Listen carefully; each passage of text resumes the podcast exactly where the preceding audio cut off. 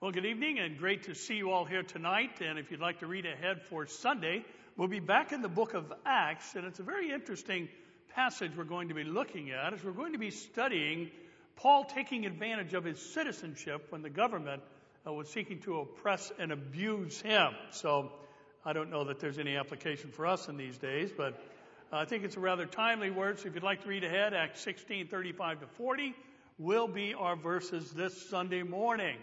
Well, tonight we've got a dandy. Would you open your Bibles to 1 Samuel 17, 1 through 30 will be our verses. We've got a big chapter. We'll take it in two bites uh, this week and next. And it's a very familiar story, one that is so familiar. Believer and unbeliever are aware of at least the participants of what we look at tonight as they are with many other things in the Bible. You'll rarely find a place in the world where someone hasn't heard of Adam and Eve and the forbidden fruit. Most believe it to be some uh, an apple of some kind, but the Bible doesn't tell us there was an apple, just as the Bible doesn't say Jonah was swallowed by a whale. God prepared a great fish. Some stories are just world renowned, and the fact is, most people have heard of Noah and the flood, except of course the people at NBC who, in their recounting of the flood, had uh, Moses and Noah working on the project together. So obviously they need to study the book a little bit closer.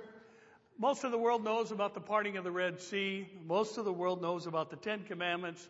Most of the world has heard about Daniel and the lion's den, Jonah and the whale, Jesus walking on water, and just about every person has heard at least some recounting of the story of David and Goliath.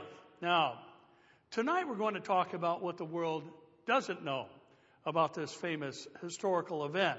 We're going to look at the backstory, so to speak.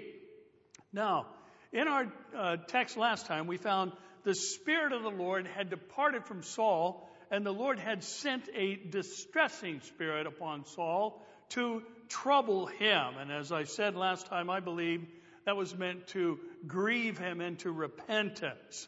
Now, when the Spirit departed from Saul, we're also told that the Spirit came upon David at his anointing, and it stayed with him from that day forward. It never would depart from King David, even though King David would have his own errors in his life. Now, we also made note that instead of encouraging Saul to repent because of the distressing spirit that came upon him, his servants suggested that they find a musician who can come and play soothing music in order to make King Saul feel better in his unrepentant and sinful state. Now, there's a message in and of itself for another time. Now, one of Saul's servants mentioned one of the sons of Jesse and noted that he was a skillful musician and he was sent for, and he also just happened to be King Saul's future replacement. And as David was sought out, sent to Saul, he came, as you remember, bearing gifts for the king.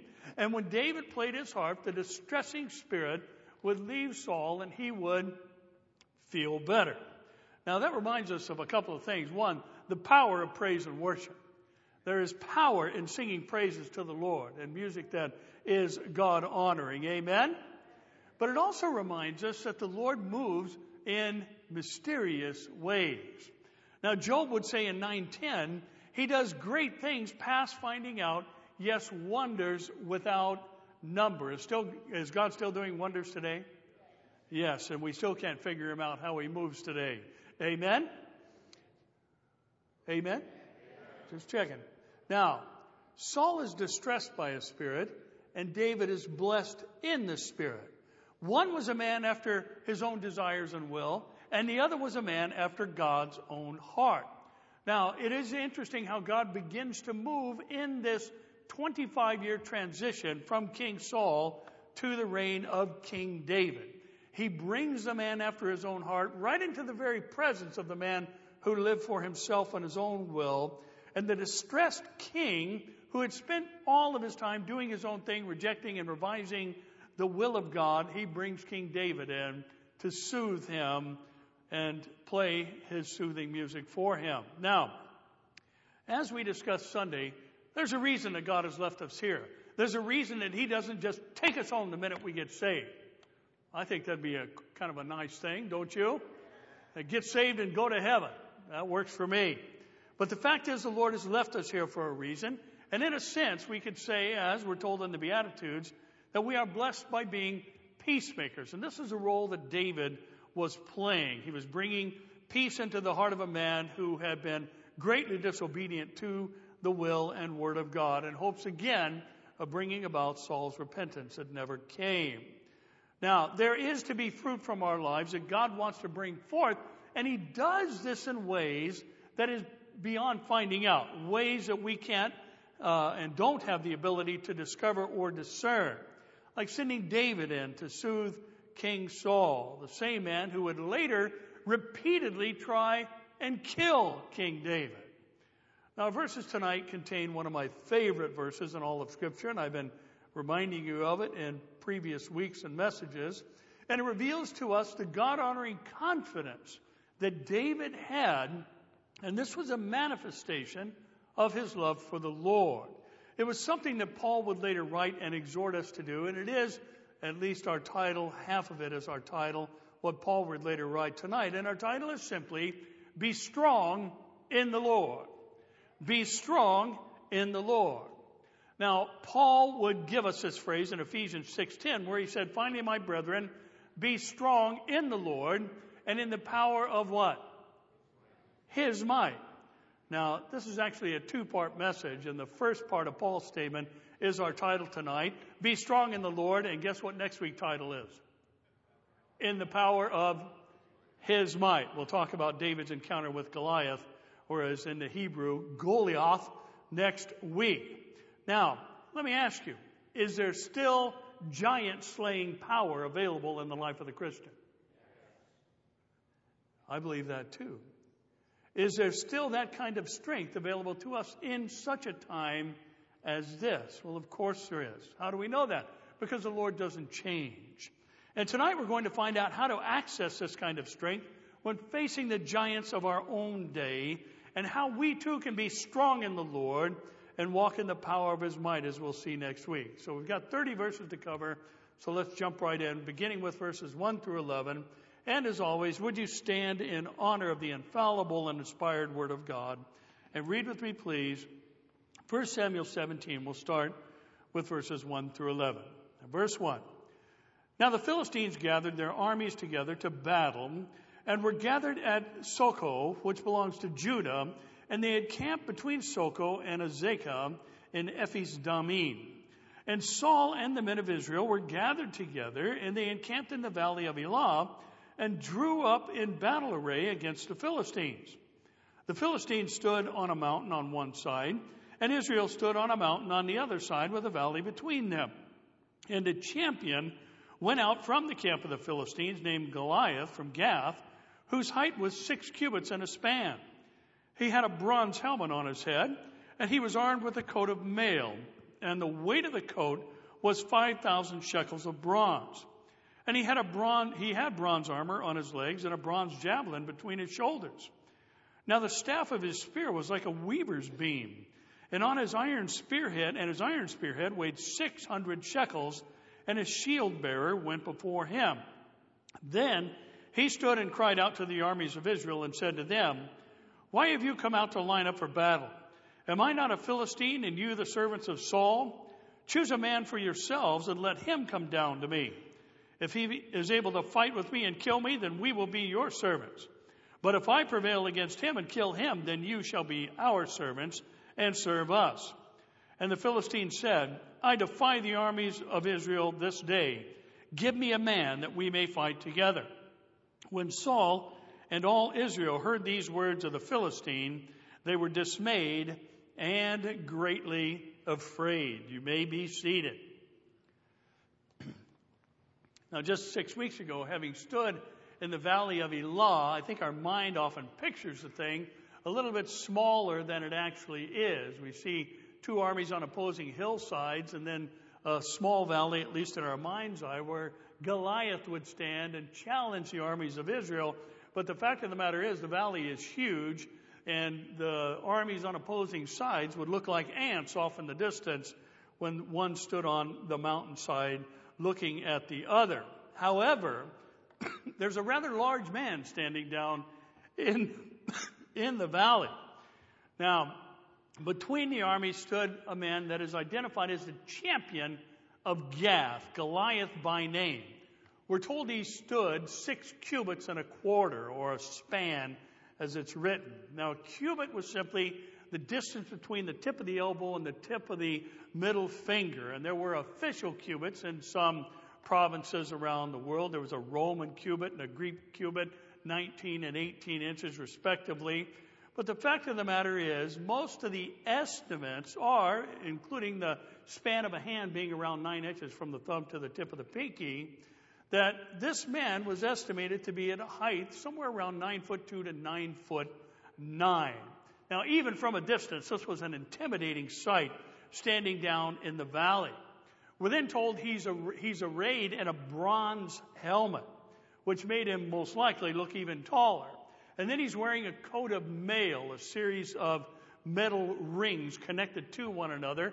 And the weight that is given to us is about 200 pounds. This guy's wearing a 200 pound jacket, to say nothing of everything else he has with him. He's got bronze armor to protect his legs.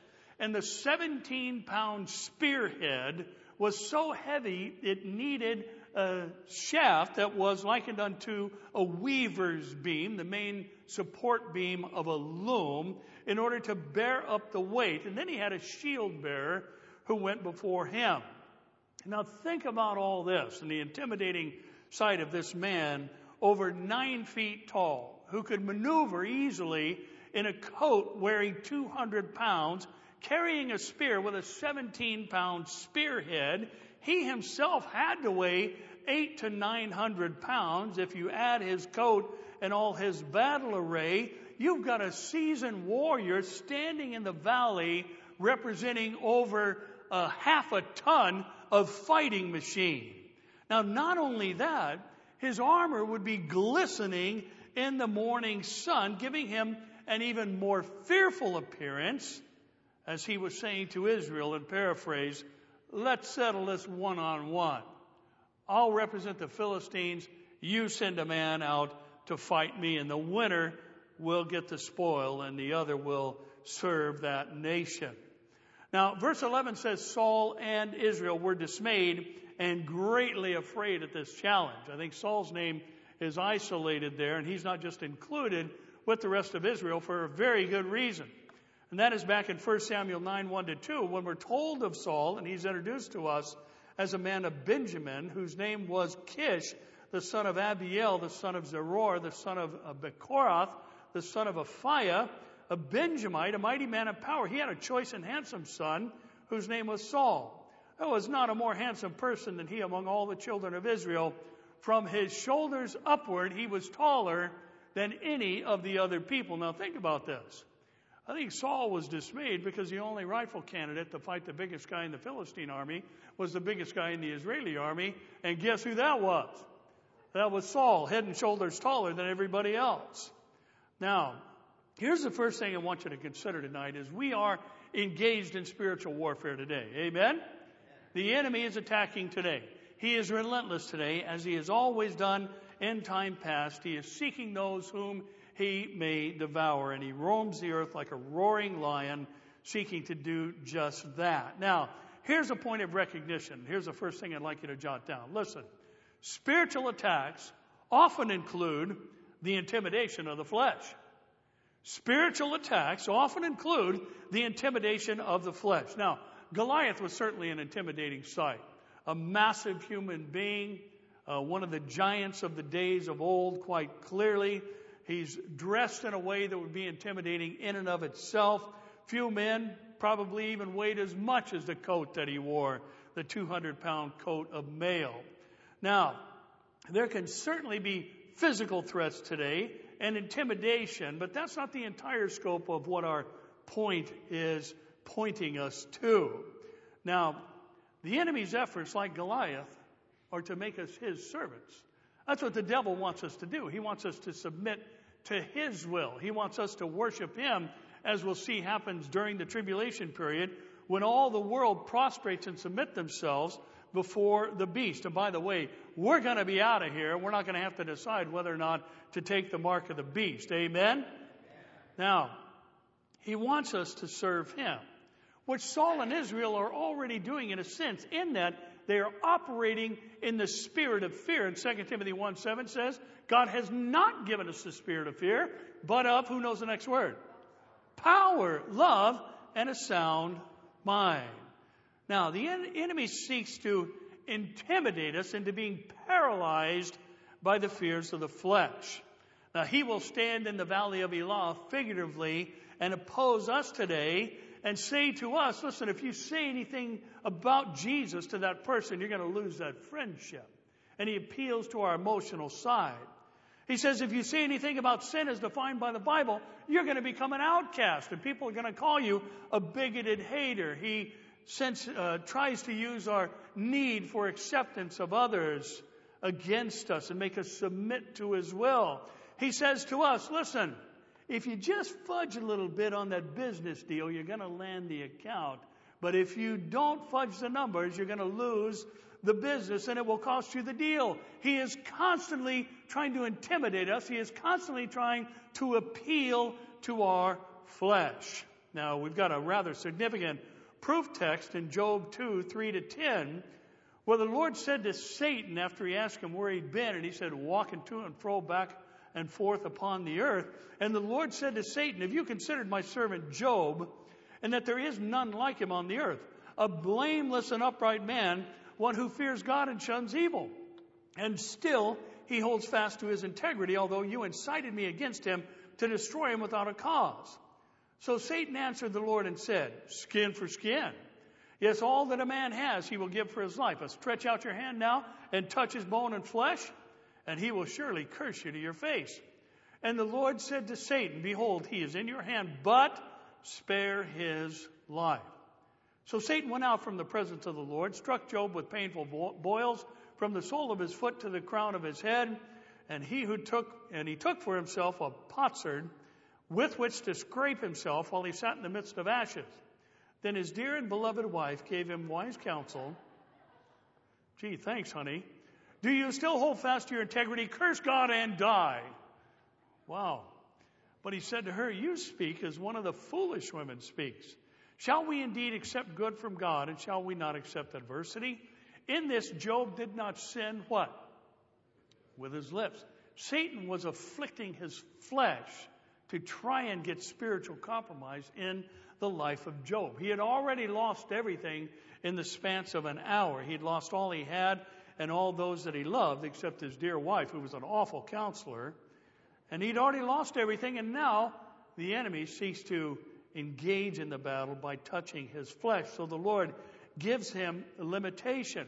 And then the devil begins to exploit the most sacred of all relationships as his own wife turns against him and tries to get him to curse God, which was what the devil wanted him to do in the first place. So his wife and marriage are then drawn into the fray, so to speak. Now, yet, we read of Job not sinning with his lips, even after he had lost everything and everyone except for his wife again. But then we're told this about Job at the end of chapter 1. In 20 to 22, Job arose, tore his robe, shaved his head, he fell to the ground and did what? He worshiped. He prostrated and submitted to the Lord when Satan was trying to get him to prostrate and submit to him by cursing the Lord. And he said, Naked I came from my mother's womb, and naked I shall return there. The Lord gave, the Lord has taken away. Blessed be the name of the Lord. Read the last sentence with me, please. In all this, Job did not sin, nor charge God with wrong. Listen, we are in a spiritual battle. Yet the spiritual battle often breaches the realm of the flesh to make fear our master again, which is not a spirit the Lord has given us. Now, we mentioned in a previous message, Satan's favorite kind of Christian is one that he can intimidate into silence. The one that he can intimidate by the flesh into doing or saying nothing. Now, the fact is, he uses our flesh and our natural emotional and mental desires and pursuits more than he does spiritual oppression because it works far more often. The fact of the matter is, Satan does oppress today, right? Have you ever had one of those times where you just felt like something's wrong? You just got out of bed like that? Does anybody know what I'm talking about tonight, or is this a testimony? Yeah, you've all had those times. You just get up and it's like, oh, what happened? Lord, where are you? Something's wrong. What did I do? I don't feel right. But the fact of the matter is, Satan comes through our flesh more often because when he oppresses us, it usually drives us to prayer. More often, he's successful in driving us to sin when he tempts us in the flesh and seeks to intimidate us by the things that he does. Now, but like Job, and unlike Saul, we can be strong in the Lord and the power of his might. And we can face the giant sized intimidations of the enemy with the same confidence and even the indignance that we're going to see in David in a moment. Now 1 John 2:16 reminds us for all that is in the world the lust of the flesh the lust of the eyes and the pride of life is not of the father but is of what? It is of the world. Now this has been the tactic of Satan since the garden. He appealed to Eve's fleshly appetite. She saw that the fruit was good and that it was pleasant to the eyes. Then he told her, you know what? You can be as wise as God, knowing good and evil. And she ate of it as he was appealing to her pride of life and lusts of the flesh. Now he's still at it today. But you and I can be strong in the Lord and we can pull down this stronghold that the enemy constantly uses to try and get us to serve Him, to doubt God, to question God, to be intimidated in the realm of the flesh, either into silence or disobedience. And as we mentioned a few weeks ago in our study years ago in the book of Nehemiah, when the enemy invites you down to the plains of oh no, you just say, oh no, I'm doing a great work. I cannot come down. Amen? Now, look at 12 through 21. Now David was the son of the Ephrathite of Bethlehem, Judah, whose name was Jesse, who had eight sons, and the man was old, advanced in years in the days of Saul. The three oldest sons of Jesse had gone to follow Saul to the battle, and the names of his three sons who went to the battle were Eliab, the firstborn, next to him Abinadab, and the third Shammah. David was the youngest, and the three oldest followed Saul. But David occasionally went and returned from Saul to feed his father's sheep at Bethlehem. And the Philistine drew near and presented himself forty days, morning and evening. Then Jesse said to his son David, Take now for your brothers an ephah of dried of this dried grain and these ten loaves, and run to your brothers at the camp. And carry these ten cheeses to the captain of their thousand, and see how your brothers fare, and bring back news of them. Now Saul and they and all the men of Israel were in the valley of Elah, fighting with the Philistines. So David rose early in the morning, left the sheep with the keeper, and took the things and went as Jesse had commanded him. And he came to the camp as the army was going out to, to the fight and shouting for the battle. For Israel and the Philistines had drawn up in battle array, army against army.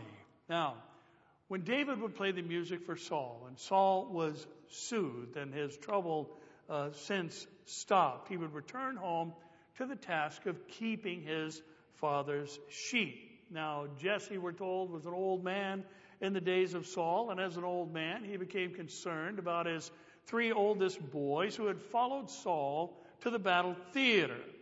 Now, on one of David's return trips home, Jesse loaded him up with some fresh bread and dried grain and sent him to his brothers to make sure they were getting enough to eat and that they were okay and he was seeking a report back from young David. Now, I think it's interesting that he also sent 10 pieces, and the literal translation is, of soft cheese to their captain in an effort to make sure that his boys had favor with the captain and they were looked out for and maybe even considered for promotion. Now, in verses 19 to 21, we're told that there were certainly skirmishes going on between the armies, even as the 40 days of night and day challenges or morning and evening challenges by the Philistine champion that had gone on prior to David's arrival. Now in 1 Peter 3:13 to 15 we're, we're reminded, and who is he who will harm you if you become followers of what is good? But even if you should suffer for righteousness' sake, you are what? Blessed. and do not be afraid of their threats, nor be troubled. But sanctify the Lord God in your hearts, and always be ready to give a defense to everyone who ask you a reason for the hope that is in you with this attitude, with meekness and fear. Not fear of them, but fear of the Lord. Now, our second reminder to be strong in the Lord comes from the actions of David in verse 20. He's already been anointed as king over Israel. The Spirit of God has already come upon him. And when David was asked by his father to go check on his sons and bring provision to them as a bribe, for, or I mean as a gift for the captain, the fact is, David didn't say, hey, wait a minute, I'm the anointed king over Israel. Hey, I'm the one who plays soothing music for King Saul, the current king that I'm later going to replace. Why should I act like some kind of errand boy and go check on my brothers who are actually my future subjects? That's not what David said.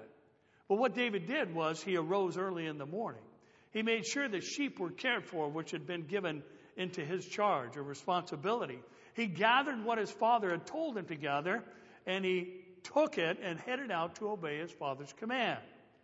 Now, I thought this interesting that we have two men in Scripture who bear coveted monikers that we all should pursue and even desire.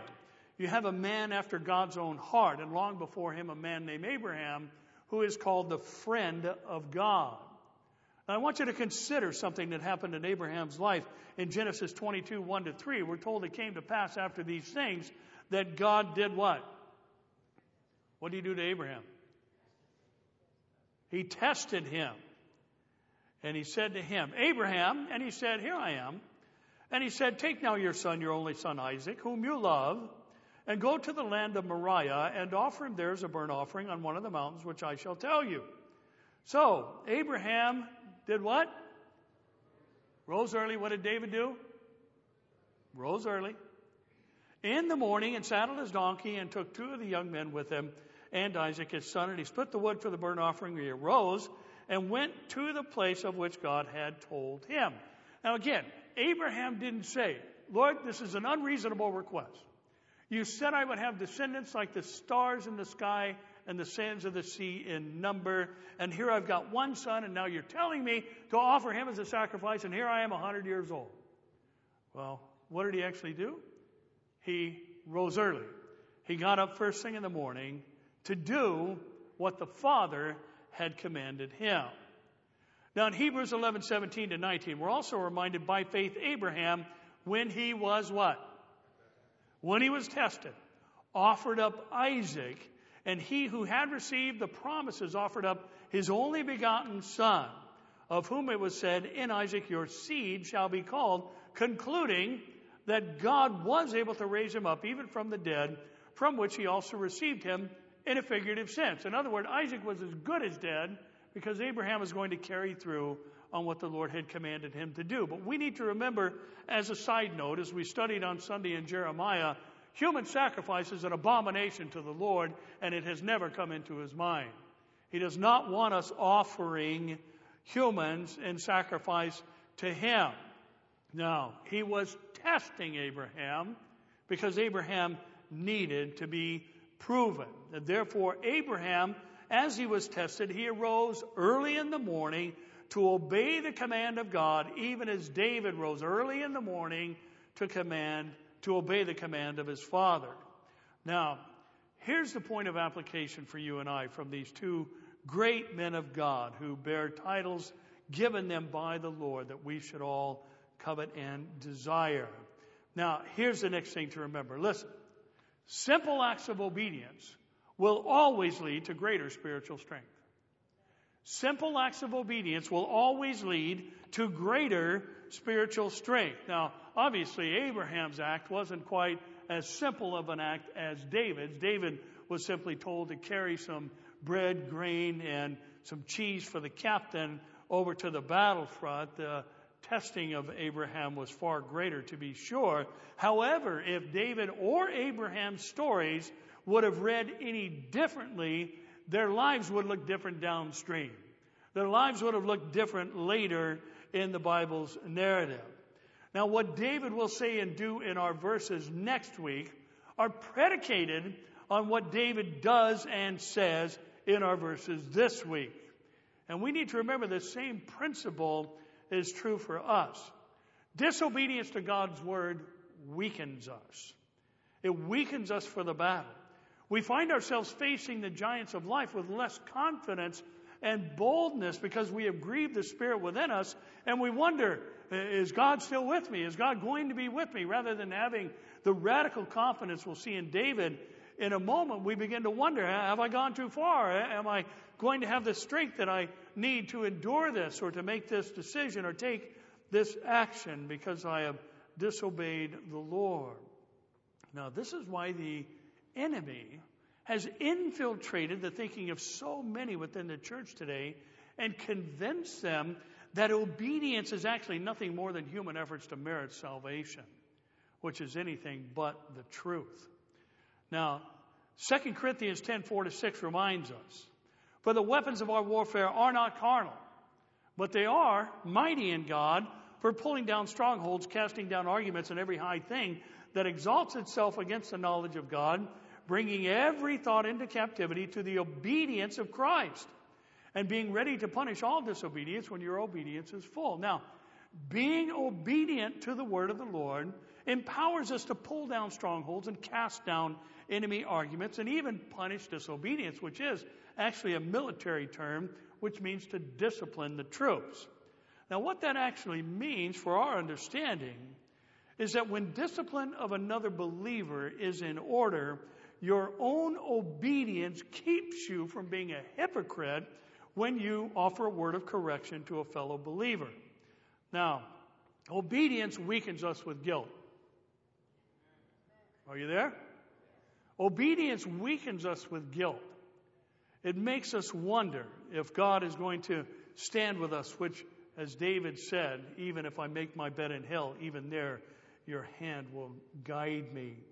But the fact is, when we are filled with guilt and shame, we know that we have been disobedient, and that is the end result of it. Therefore, conversely, obedience empowers us with confidence and boldness, like we see in God's friend Abraham and the man after his own heart, David. And though he has no divinely assigned moniker, Job would walk well in the company of these two other men as well. For in all that he experienced, he did not sin and charge God with wrong. So as we face the efforts of the enemy to get to our spirit via our flesh, we need to remember to rise in the morning each day and walk in obedience, no matter how many times the enemy threatens us day and night and challenges us to do otherwise. To obey is better than sacrifice. Is that not what Samuel told disobedient Saul? Now, let's move on and get to one of my favorite verses in all the Bible. 22 to 30 will be our final section. So let's pick up the reading there. And David left his supplies in the hand of the supply keeper, ran to the army, and came and greeted his brothers. Then, as he talked with them, there was the champion, the Philistine of Gath, Goliath by name coming up from the armies of the Philistines, and he spoke according to the same words. So David heard them. And all the men of Israel, when they saw the man, fled from him and were dreadfully afraid. So the men of Israel said, Have you seen this man who has come up? Surely he has come up to defy Israel. And it shall be that the man who kills him, the king will enrich with great riches, will give him his daughter, and give his father's house exemption from taxes in Israel. Then David spoke to the men who stood by him, saying, What shall be done for the man who kills this Philistine and takes away the reproach from Israel? For who is this uncircumcised Philistine that he should defy the armies of the living God? That's the part I like. And the people answered him in this manner, saying, So shall it be done for the man who kills him. Now, Eliab, his oldest brother, heard when he spoke to the men and Eliab's anger was aroused against David, and he said, Why did you come down here? And with whom have you left those few sheep in the wilderness? I know your pride and the insolence of your heart, for you have come down to see the battle. And David said, What have I done now? Isn't that a typical big brother, little brother uh, exchange? Is there not a cause? Then he turned from him toward another and did the same thing.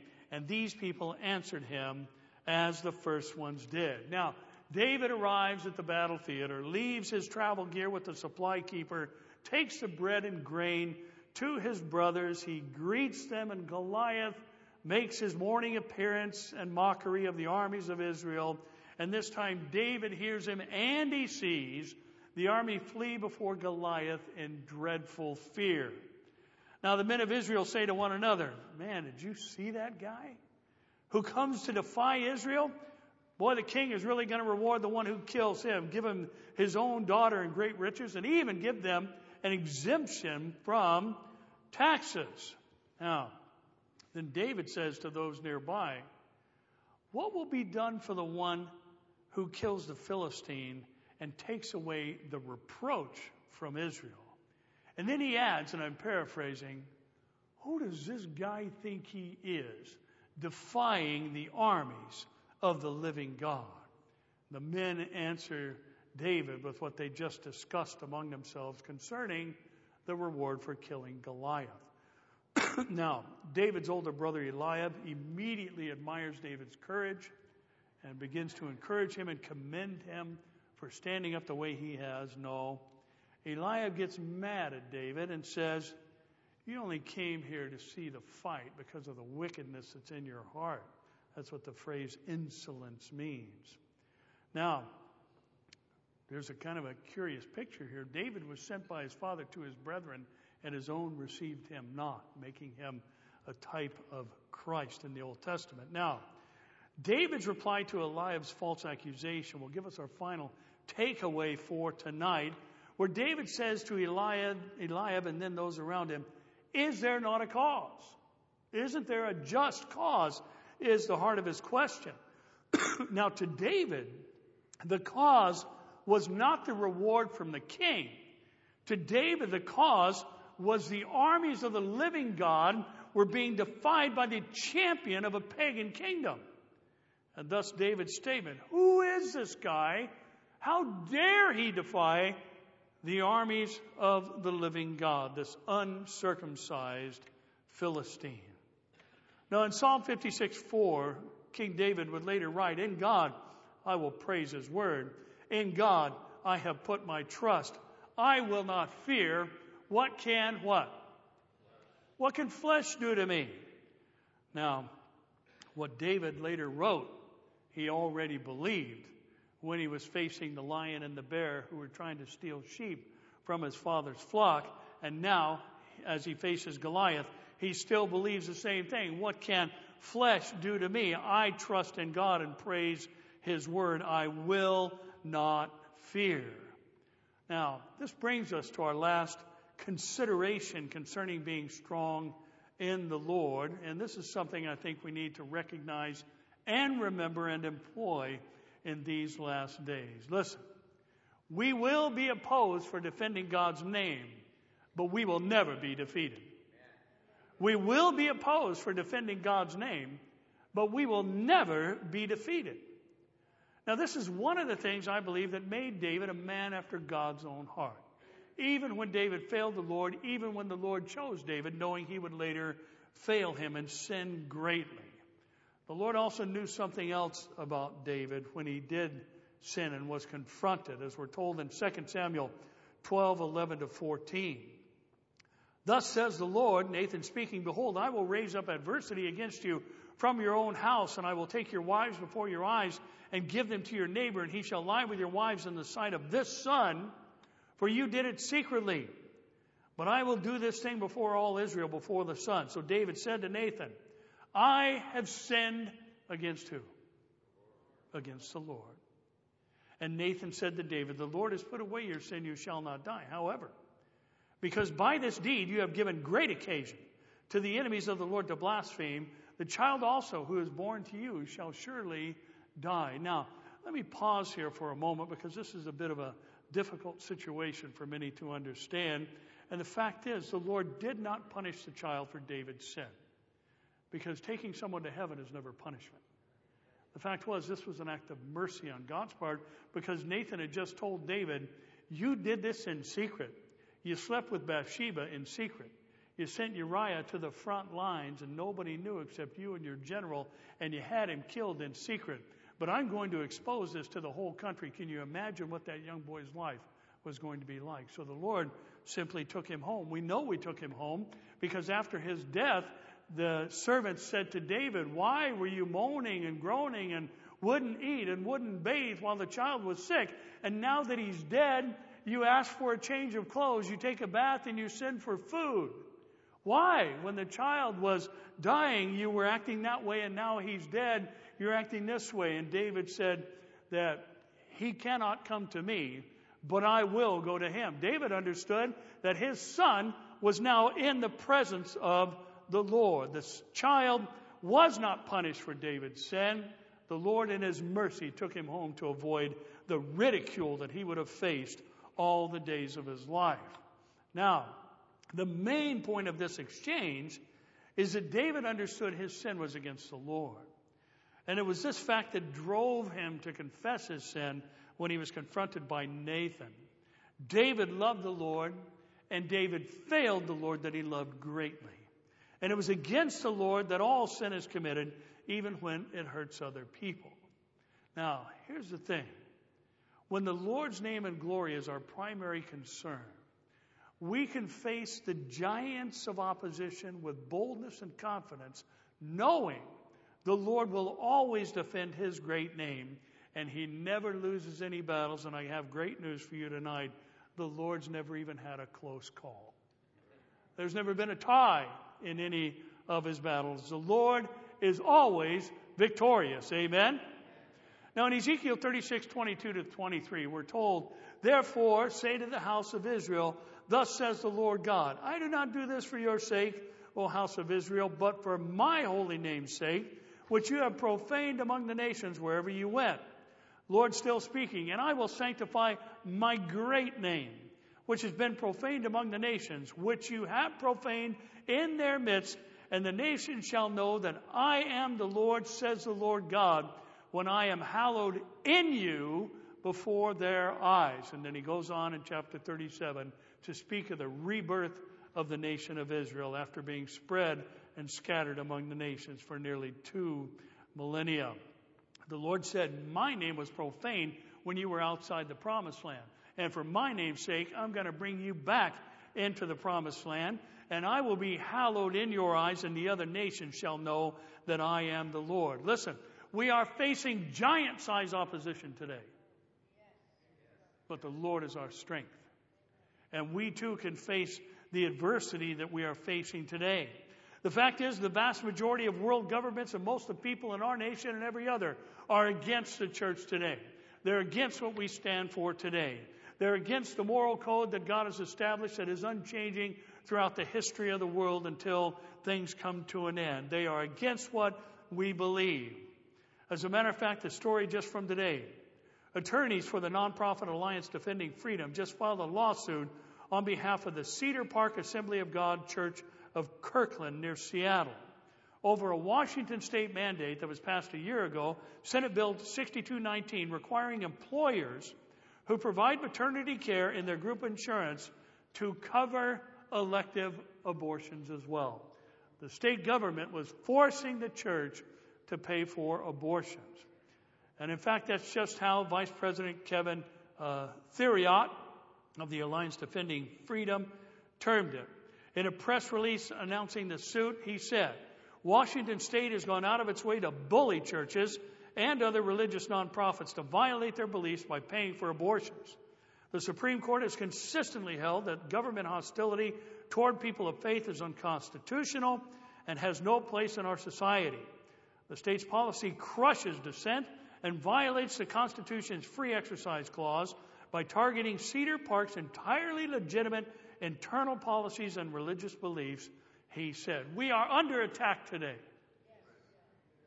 And we need to have the defiant attitude of David. We are to be good citizens, there's no question about it. But we need to have in our hearts the willingness to say, Who are these uncircumcised Philistines who dare defy the armies of the living God? And listen, when we stand for the Word of God, the God of the Word stands with us. He may let things advance for a while further than we would like Him to. He may allow sinful things to progress further than we are comfortable with, but make no mistake, when God's name and glory are being defied, He is going to act. And history proves it to be so. Just look at the reborn nation of Israel today. Now, I'll close with this. God is getting ready to act in a way that is unparalleled in the course of human history. There is coming a time upon the whole world that the Lord Himself said, if these days were not short, no flesh would survive. God is going to judge this sinful and Christ rejecting world, and there's no question about it. But as, as, as is his precedent and pattern throughout the Old Testament, God has established the fact that he removes the righteous before he pours out his judgment on the world. Even so, come get us, Lord Jesus. Now, mankind has largely denied that God is the creator of all things. So, he's going to use his creation to judge mankind and prove he is in complete control of it. If you read through the book of Revelation, especially the great and terrible day of the Lord, the last three and a half years, though all seven years are the wrath of God, the consequential wrath of God in the first three and a half, and the cataclysmic wrath of God in the last half, the undiluted wrath of God, he is using not human weaponry, he is using the cosmos, he is using the uh, atmospheric events, he is using the earth itself to bring about judgment on men, even opening up portions of the earth and the other things that we see in the last half of the tribulation.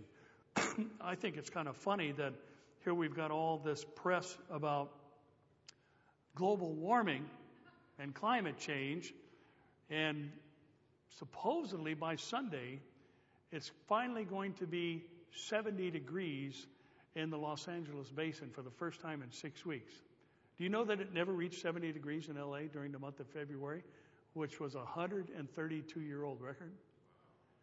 You know, it's kind of funny that here we've got this Arctic uh, jet stream moving through the Midwest.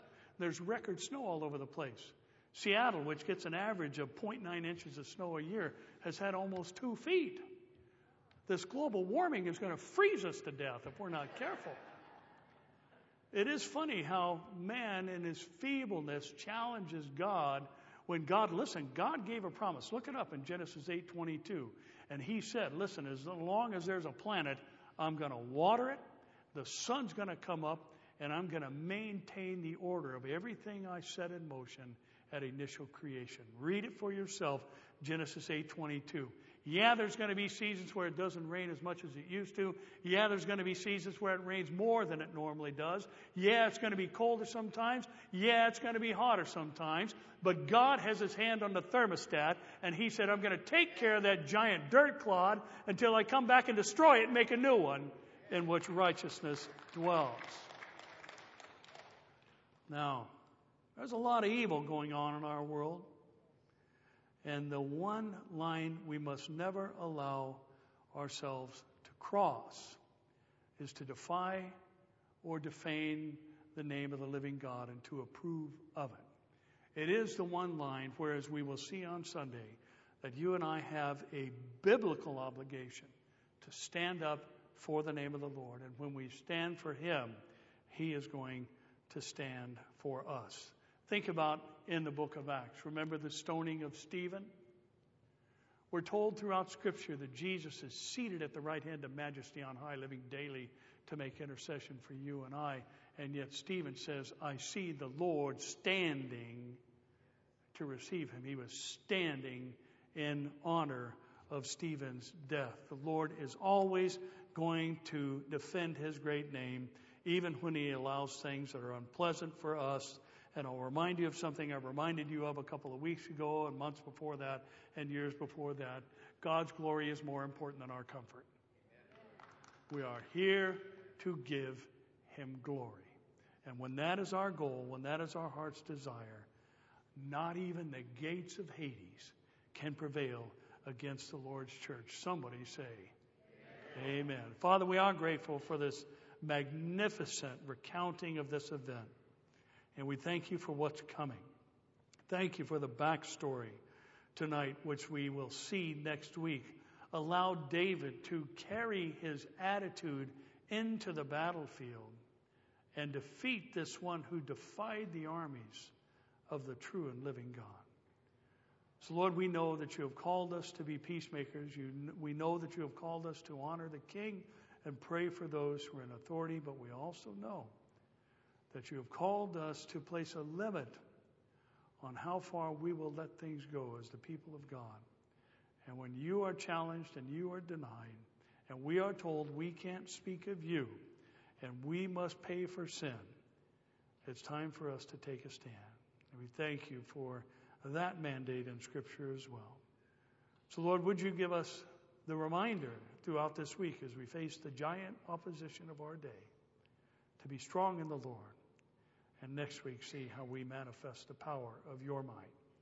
We thank you again for this magnificent background story to one of the greatest stories in your word that of a young boy fighting a nine foot plus tall giant and defeating him with a couple of sticks, a piece of leather, and a rock just to prove that you, you are well in control of every situation. Help us to remember these things, we pray, for we ask it in Jesus' name. And all God's people said, Amen. Amen.